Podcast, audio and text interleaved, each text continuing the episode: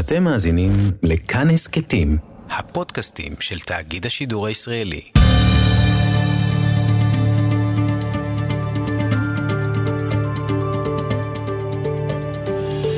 כיוון הרוח, כיוון הרוח. עם בני טייטלבוים. שלום לכם. קולו ייחודי, יש לו תום מאור פנים, חנן יובל. מייצג את הטוב והיפה בזמר העברי בפרק של כיוון הרוח. על ההרמוניה של המקורות עם הזמר העברי, על יורם תהרלב, על אברהם זיגמן, שידע לשלב בין היותו אדם חרדי לטיפוח ולשימור המוזיקה הישראלית, וגם על מעמדו של העורך המוזיקלי, על השירים החדשים. האזנה ערבה.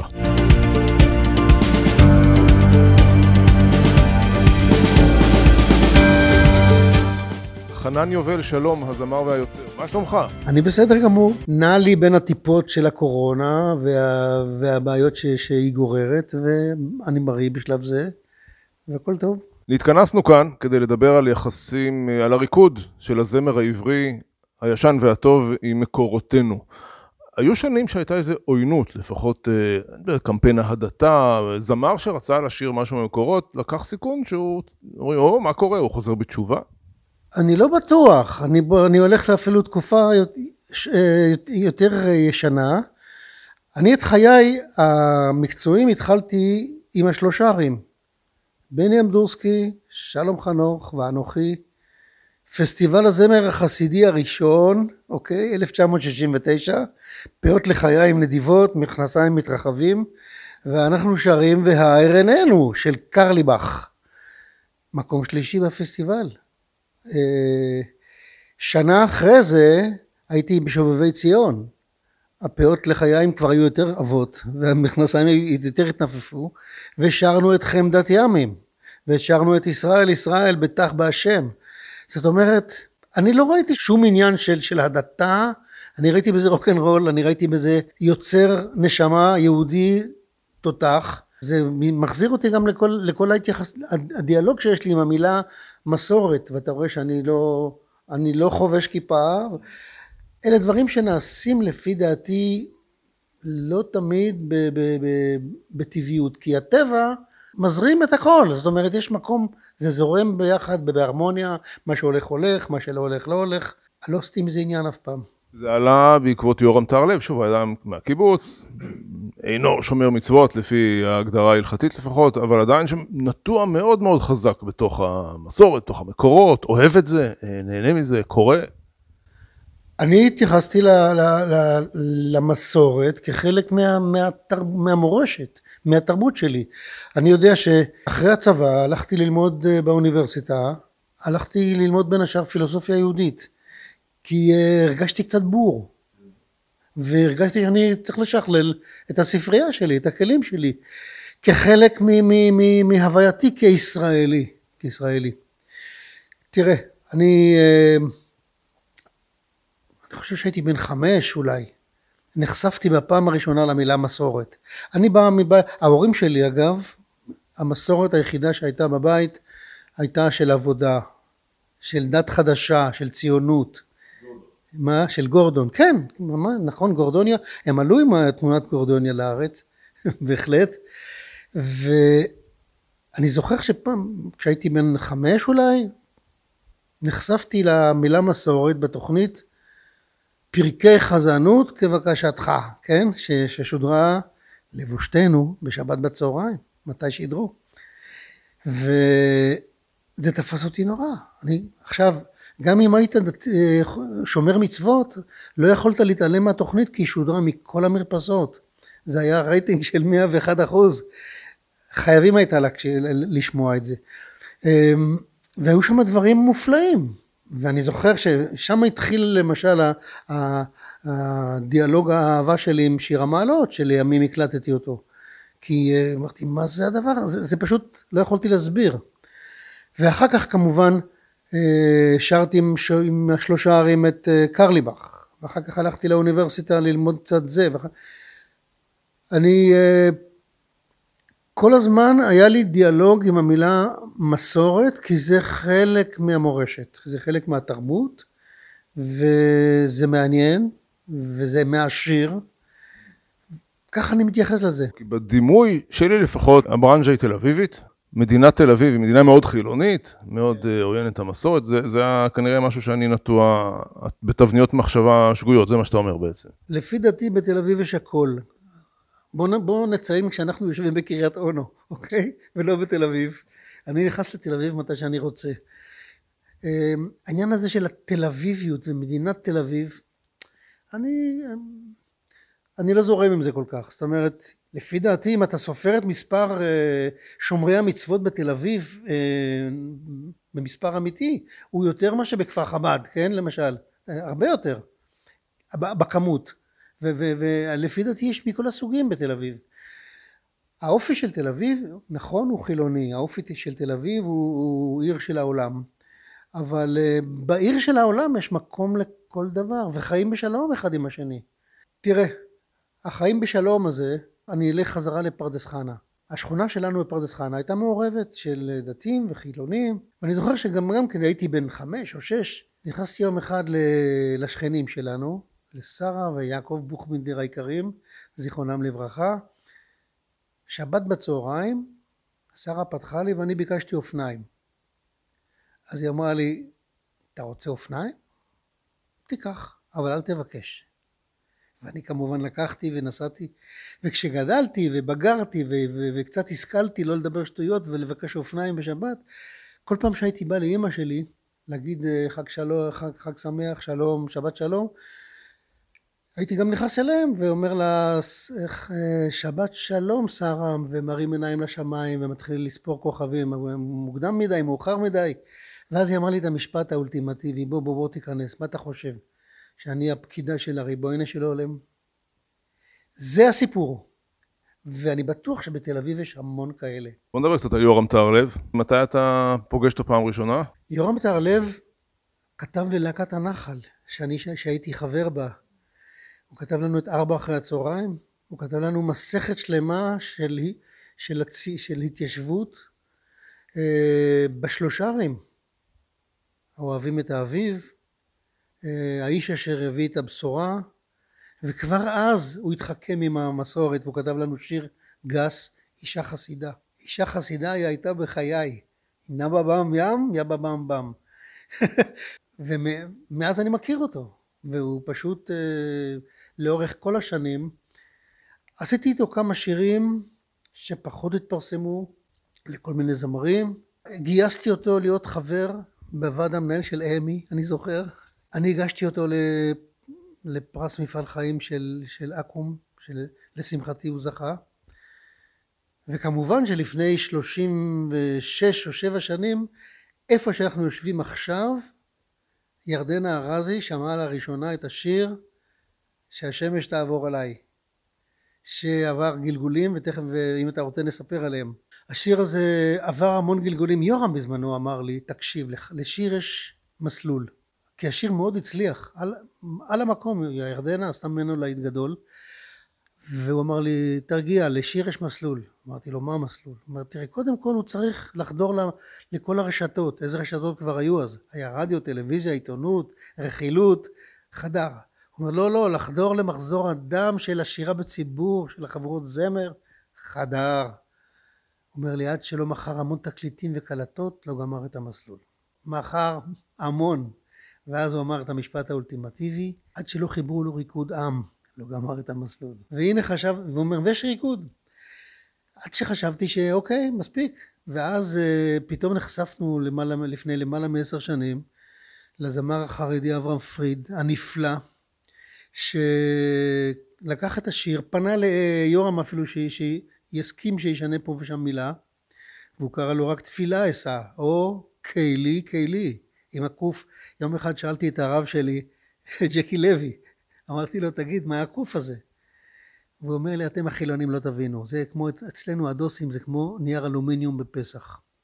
זה הקוף, המבין מבין. ו...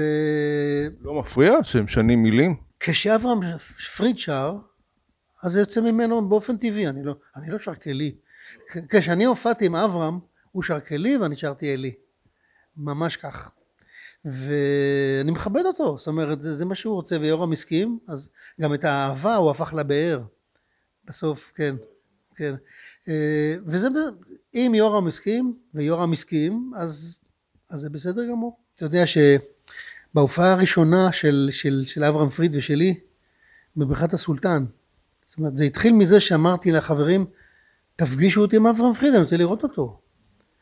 והפגישו אותנו באולפן בבני ברק, אני באתי עם טישרט וג'ינס, והוא עם כל המדים, ותוך דקה היינו אחים, פשוט חד וחלק. ואמרתי לו, תזמין אותי יום אחד להופעה שלך, שנראה איך אתה מבצע את השיר, והוא אומר, לא הזמין אותי להופעה, אני הוזמנתי להופיע איתו, ופעם ראשונה בחיים, לפני קהל כזה, גדול ומורכב, אגב, קהל שישב בעירוב מוחלט, בברכת הסולטן, אני הייתי כאילו הטריגר לדבר הזה, וכשגמרנו לשיר את, ה, את, השיר, את השיר, אז בטלת פרומטר היה, היו מילים ושרנו את, ה, את המילים הבאות, כששני אחים שרים ביחד, אז השמיים נפתחים, והתפילות עולות למעלה ומגיעות לכל הריקים. רק תפילה אסע. אתה לא יודע מה הלך שם. היסטריה. היסטריה גדולה, גדולה, גדולה. אז נגמרה המלחמה בעצם, או שמעולם לא הייתה? לי מעולם לא הייתה מלחמה. אני לא חושב, תראה, אנשים מלבנים מלחמות בכל מיני, בכל מיני נושאים. הייתי אצלכם ב... ב... בערוץ אחד ביומן השבוע. דיברנו על, על כך שמישהו העליב זמר מפורסם מאוד, וצעק לו מהקהל, צריך להביא לו הליכון. אני אמרתי בשידור חי, ולשמחתי לא, לא חתכו את זה. מה חושב אמסלם כשהוא מדבר ככה בכנסת? למה שידברו אחרת בכדורגל? זה כל הסיפור. זה לא כל הסיפור, אבל זה מתחיל שם. חנן יובל, נפרדנו ממש לפני ימים ספורים מידידנו, אהובנו, אברהם זיגמן, גם איש מוזיקה, איש קול ישראל, עורך, יוצר, אלעד ירדן, ירדן זה שלו, אדם שגם חזר בתשובה לפני המון שנים. ממתי אתה מכיר אותו? אני מכיר אותו, הוא, הוא סיפר לי שאנחנו מכירים מ-אלף תשע מאות שישים ותשע, ואולי עוד קודם, אולי עוד מלהקת הנחל, כשאני הייתי בלהקת הנחל והוא היה נער, ובא, ובא לחזר אחרינו, הוא סיפר לי שהוא בא לחזרות של השלושרים בבית של בני אמדורסקי בסדרות קרן קיימת, בתל אביב, ונער מצ... מחיפה, חילוני, שמאלני, על ההיסטור, שאחר כך הגיע ל... לקיבוץ נחשון, והתחבר למשוררת מירה מאיר, והתחיל לכתוב איתה שירים בתוך שלולית המים, הוא כתב המון שירים יפים נורא, יש ספר של... הוא הוציא... לפני, לפני, לפני הקורונה, הקורונה קצת בלבלה לי את לוח הזמנים, אבל לפני הקורונה, כן, לפני שלוש שנים בערך, חגגו לו שבעים בקיבוץ נחשון, והוא, והילדים שלו הוציאו לו ספר, ספר עם כל שיריו, אני אראה לך אחר כך, וכל שיריו עוסקים בישראליות, בהוויה. הם מרופדים בכל החומרים שמפרים את הישראליות, כולל מסורת, כולל, כולל, אבל הם לא שירים דתיים בשום פנים ואופן, הם שירים שכל, שכל אחד מאיתנו יכול לשיר, וזאת את הגדולתו. תשמע, אברהם חזר בתשובה, ונהיה חבדניק, והמופלא שבו היה שהוא יכל להסתגר באולפן קטן קטן, ברשת ג' בירושלים, עם זמרת שבאה, שלא לא התכוננה, והייתה חשופה לגמרי. ישב, ישב איתה שעתיים והקליט תוכנית, ואף אחד לא ידע מהמאזינים שזה הוא דתי והיא חילונית, היא חשופה, הוא... שום דבר. ההפרדה הייתה מוחלטת, פשוט, וגם גם בדיבור שלו, גם, ב, גם ב, באוצר המילים שלו, גם ב...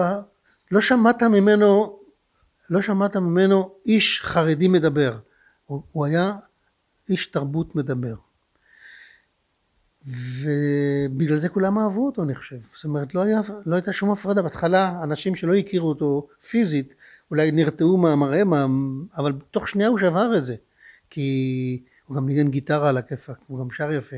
ולפני אה, שלושה חודשים פגשתי אותו בפעם האחרונה, בלוויה של שלמה ורבנר.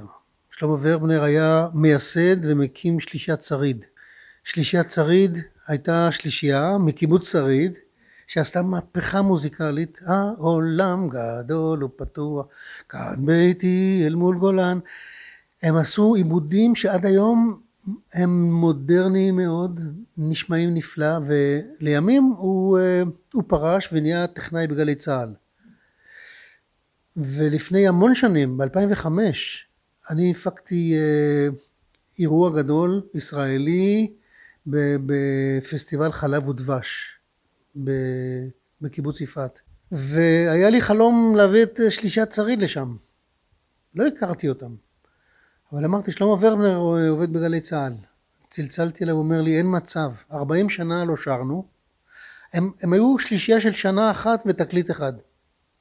ארבעים שנה לא שרנו, ארבעים שנה לא ניגנתי, אין לי גיטרה.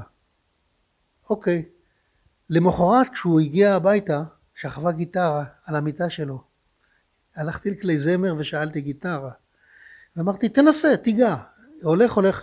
הייתה חוויה בלתי רגילה. הם, הם הופיעו שם ואי אפשר לשכוח את הרגעים האלה. ולפני שלושה חודשים הוא נפטר, ופגשתי את אברהם זיגמן היקר ואת מרים אשתו בלוויה. זאת הייתה הפעם האחרונה. אחרי הלוויה הוא כבר הספיק, הוא עוד הספיק לכתוב. הוא היה כותב פוסטים נורא גדולים, עם, עם הרבה אינפורמציה, עם הרבה הקלטות שהיו לו, בוויינט. והוא כתב עליי, על חנן בולאבסקי, ועל תחילת הדרך שלי, להקת הנחל, שליש, יואל דן ושלישייתו, השלושרים, והלאה והלאה והלאה. אם אנחנו מדברים על זיגמן, הוא באמת עשה עבודת מצווה בלתי רגילה לשימור זמר עברי ו- ומורשת של מוזיקה ישראלית. הוא חפר בכל, ה- בכל המחסנים של, של רשות השידור, ומצא סרטים ישנים, וניקה אותם, והעביר אותם לדיגיטלי. ויש לי פה דברים שקשה להאמין שמישהו מישהו היה מגיע לזה. להקת המשמרון. להקת המשמרון הייתה להקה מקיבוץ משמרות, אני בן משמרות, שהופיע אצל מאיר הרניק. אני לא יודע אם אתה מכיר את השמות האלה בכלל. מאיר הרניק ש, שהפיק את מועדון הזמר הראשון של קול ישראל, ויש הקלטה של שהמשמרון הופיע בפקולטה לחקלאות ברחובות, באולם וייז, וכל ישראל הקליט, ואנחנו הופענו, שלום חנוך, דני חנוך זיכרונו לברכה, ועוד כמה זיכרונם לברכה, מאיר אריאל, ולזיגמן היו את ההקלטות, והוא הנציח אותם, ועל כך יש לו זכות לעולמים. גם על הספר, נכון? הספר שמאיר בעצם את הקשר ההדוק של נעמי שמר למקורות. אה, קיבלת הקדשה. מה כתוב? אני אחליף משקפיים. כותב לחנן, חז"ל אמרו, כבד את אלוהים מהונך, אל תקרי מהונך, אלא מגרונך. ואם הקדוש ברוך הוא נתן לך את הזכות לשיר ולהפיץ שמחה, עליך לנצל זכות זו עד תומה, ואפילו מעבר לכך. וכל זאת מתוך בריאות נכונה, שמחה וטוב לבב, בגשמיות וברוחניות. שנה טובה ומתוקה חברך, אברהם זיגמן, ירושלים. יום ד' חב ב' מנחם אב, תשס"ט. על זה לפי דעתי, על, ה, על השימור של, של, של ההקלטות של הזמר העברי, עוד ידובר. אני חושב ש, שכשיגמרו, יתמו ימי האבל, אני חושב שהוא ראוי ל, לאירוע חשוב, שיזכיר את כל הפועל, פועלו. אם אנחנו כבר כאן, אני רוצה לשאול אותך, מה אתה חושב על המצב המוזיקה העברית היום? תראה, סלסולים היו גם פעם, אבל את חלק גדול מהסלסולים של פעם כתבו, אה, הלחינו מלחינים יוצאי מזרח אירופה. אתה יודע, אה, וילנסקי ואדמון, ידיד אדמון ומתתיהו שלם, הם כתבו, הם מושפעו מה, מהסביבה הערבית, מהסביבה של המזרח התיכון. הסלסולים שאתה מתכוון אליהם, לפי דעתי, זה לא, זה לא מוזיקה מזרחית, זה מוזיקה פופית, אז, אזורית, אני לא יודע כמה, כמה היא תישאר. אני אומר שהמבחן של מוזיקה הוא ההישארות, ההישארות, המסננת, תשאיר את מה שטוב, מה ש... גם על השלושרים שיצאו, אמרו, מה זה המוזיקה הזאת? אז יש מסננת של זמן, היא תבחר. לפני המון המון המון שנים, כשאנחנו יצאנו לדרך, ההיצע היה נורא קטן, הרבה, ואפשר היה להתייחס לדברים. והייתה תחנה אחת, ואולי שתיים, ואולי שלוש, והייתה נחשף בצ'יק צ'ק. היום הרב ערוציות גם מצד אחד גורם להמון אנשים להקליט עוד ועוד ועוד. האמצעים התפתחו. מצד שני, זה הולך לאיבוד, זה לא, לא שומעים את זה בכלל. מעטים, אני לא מקנא באנשים צעירים שצריכים לפרוץ היום. פה ושם, יש דברים יפים, אני בטוח ש, שבעוד עשר שנים נשב פה, נזכה לשבת פה, ונגיד, אתה רואה, השיר הזה שצחקו עליו לפני עשר שנים, הוא הצליח והוא דווקא לא רע. אז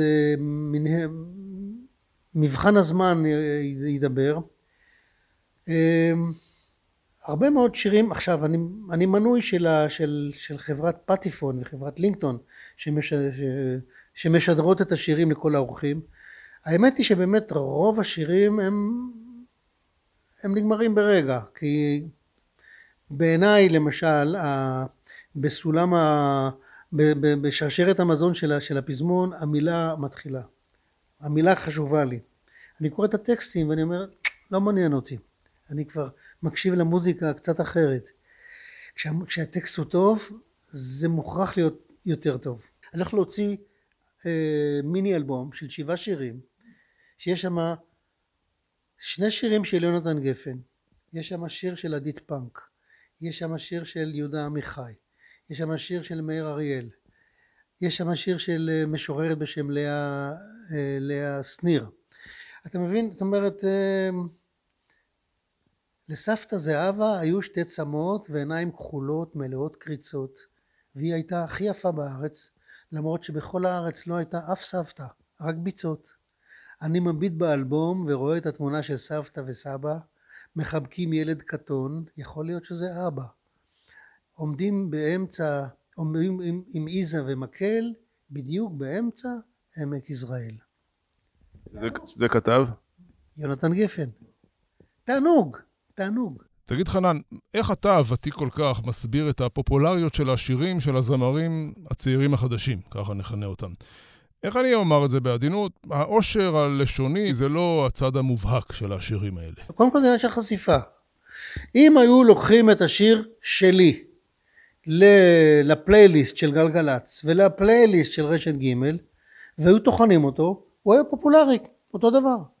אבל הם חושבים שהוא לא מתאים, כי זה כבר זקן, והם צריכים, הם עושים התחרות ביניהם מי יהיה יותר דומה לאני לא יודע למה.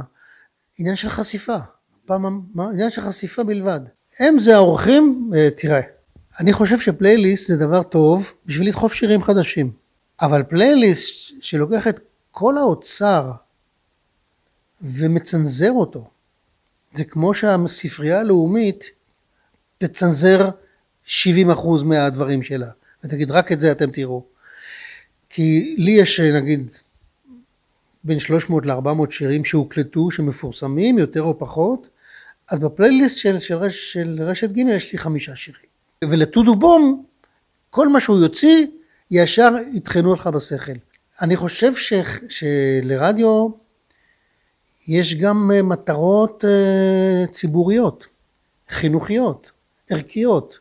השקעה בתרבות, בעיקר שזה רדיו ציבורי, ולא יכול להתחרות על, על, על, על פופולריות, כי אם זה במבחן הפופולריות, אז כאילו איזה הצדקה יש לכל המוזיקה, אוי ואבוי מסגרו אותה, כי היא חשובה, זה פרמטר מאוד חשוב במרקם. אותו דבר במוזיקה הישראלית, יש זמרים שבסך הכל הקליטו ארבעה או חמישה שירים, ואם הם לא בפלייליסט, הם לא קיימים. וזה חבל. כל העושר, כל, כל, כל המרקם התרבותי פה אה, משתתח לו. אז אני נסגר, בד... אני פשוט ממשיך להקליט, אני עושה את הדברים שלי, ישדרו, לא ישדרו, טוב לי בחיים, אני מופיע. ישאלת אותי בהתחלה, אתה עוד מופיע. התבטלו לי ב... בינואר ש... שש הופעות.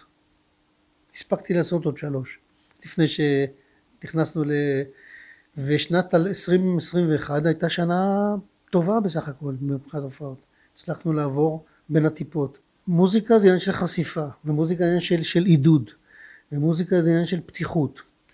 אנשים כמו, כמו, כמו מיקי גבריאלוב, כמו אסתר שמיר, כמו זמרים, יוצרים נפלאים, מרגישים רע מאוד, מרגישים מקופחים, כי, כי לא, לא משמיע, ועכשיו, ולא תגיד שהטקסטים שלהם לא טובים, ושהמוזיקה שלו לא יפה. בימינו, הטכנולוגיה, בוא ניקח את נושא היוטיוב, או ספוטיפיי, זו דעת ההמונים, דעת הקהל, מה, מה היא לוחצת כדי להקשיב. השאלה אם הטכנולוגיה לא אפשרה לאנשים כמוך, דרך האוקיינוס שנקרא אינטרנט, לקופף את דעת האורחים. זה לא קרה? קודם כל, לפי דעתי, חלק גדול מהקהל שלנו, לא כל כך נהיר ל- ל- לרשתות האלה. והוא קהל רב, תשמע, אני לפני הקורונה התחלתי סיבוב עם הגבעת רון.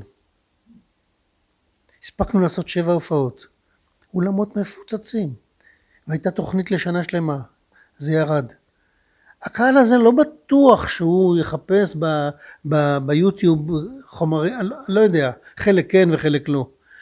עדיין, עדיין, עדיין, הרשתות, הברודקאסט, הם, הם, המוליכ... הם, הם עדיין חשובות. בעיניי הרדיו חשוב מאוד. אני אוהב רדיו יותר מטלוויזיה בסך הכל, באמת.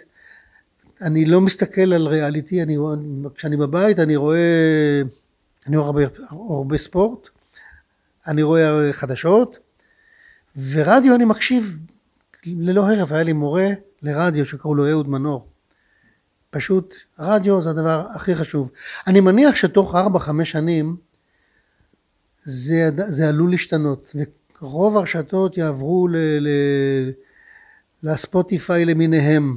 עדיין יהיו אנשים שישבו באיזשהו מקום עם אוזניות על הראש ויקשיבו למוזיקה, והם יכלו לבחור על ידי איזושהי שיטה מה הם רוצים לשמוע. השאלה אם זה לא יאפשר לך לעקוף את האורחים שמכתיבים להם. הם יחליטו מה. אנחנו בעידן שבו חוכמת ההמונים גוברת לפעמים, לא? אני הייתי חסיד של אורחים. אתה יודע, אורחים, אורח זה דבר, זה מקצוע. אני, אני לא אהבתי אף פעם לשים, לשים לי פלייליסט באוטו של דברים שאני אוהב. אני רציתי ראש של אורח. מה, מה יהיה השיר הבא? מה, לאן מוביל אותי? ואחרי שלושה שירים שלא אהבתי את הטעם, שלא עברתי אותו, עזבתי אותו, וזה בסדר. אבל יש משהו, יש איזשהו מתח, איזשהו, איזשהו עניין בעריכה. עריכה זה דבר, זה דבר, זה כמו שתקליט, אתה עורך, אתה לא סתם, סתם שירים, יש שיר שמוליך לשיר הבא, יש לו קצב, יש לו עניין, יש לו סולם. עריכה בטלוויזיה היא אחד הדברים, אחד המקצועות הכי חשובים בכל העסק הזה. עריכה יכולה להפיל, יכולה...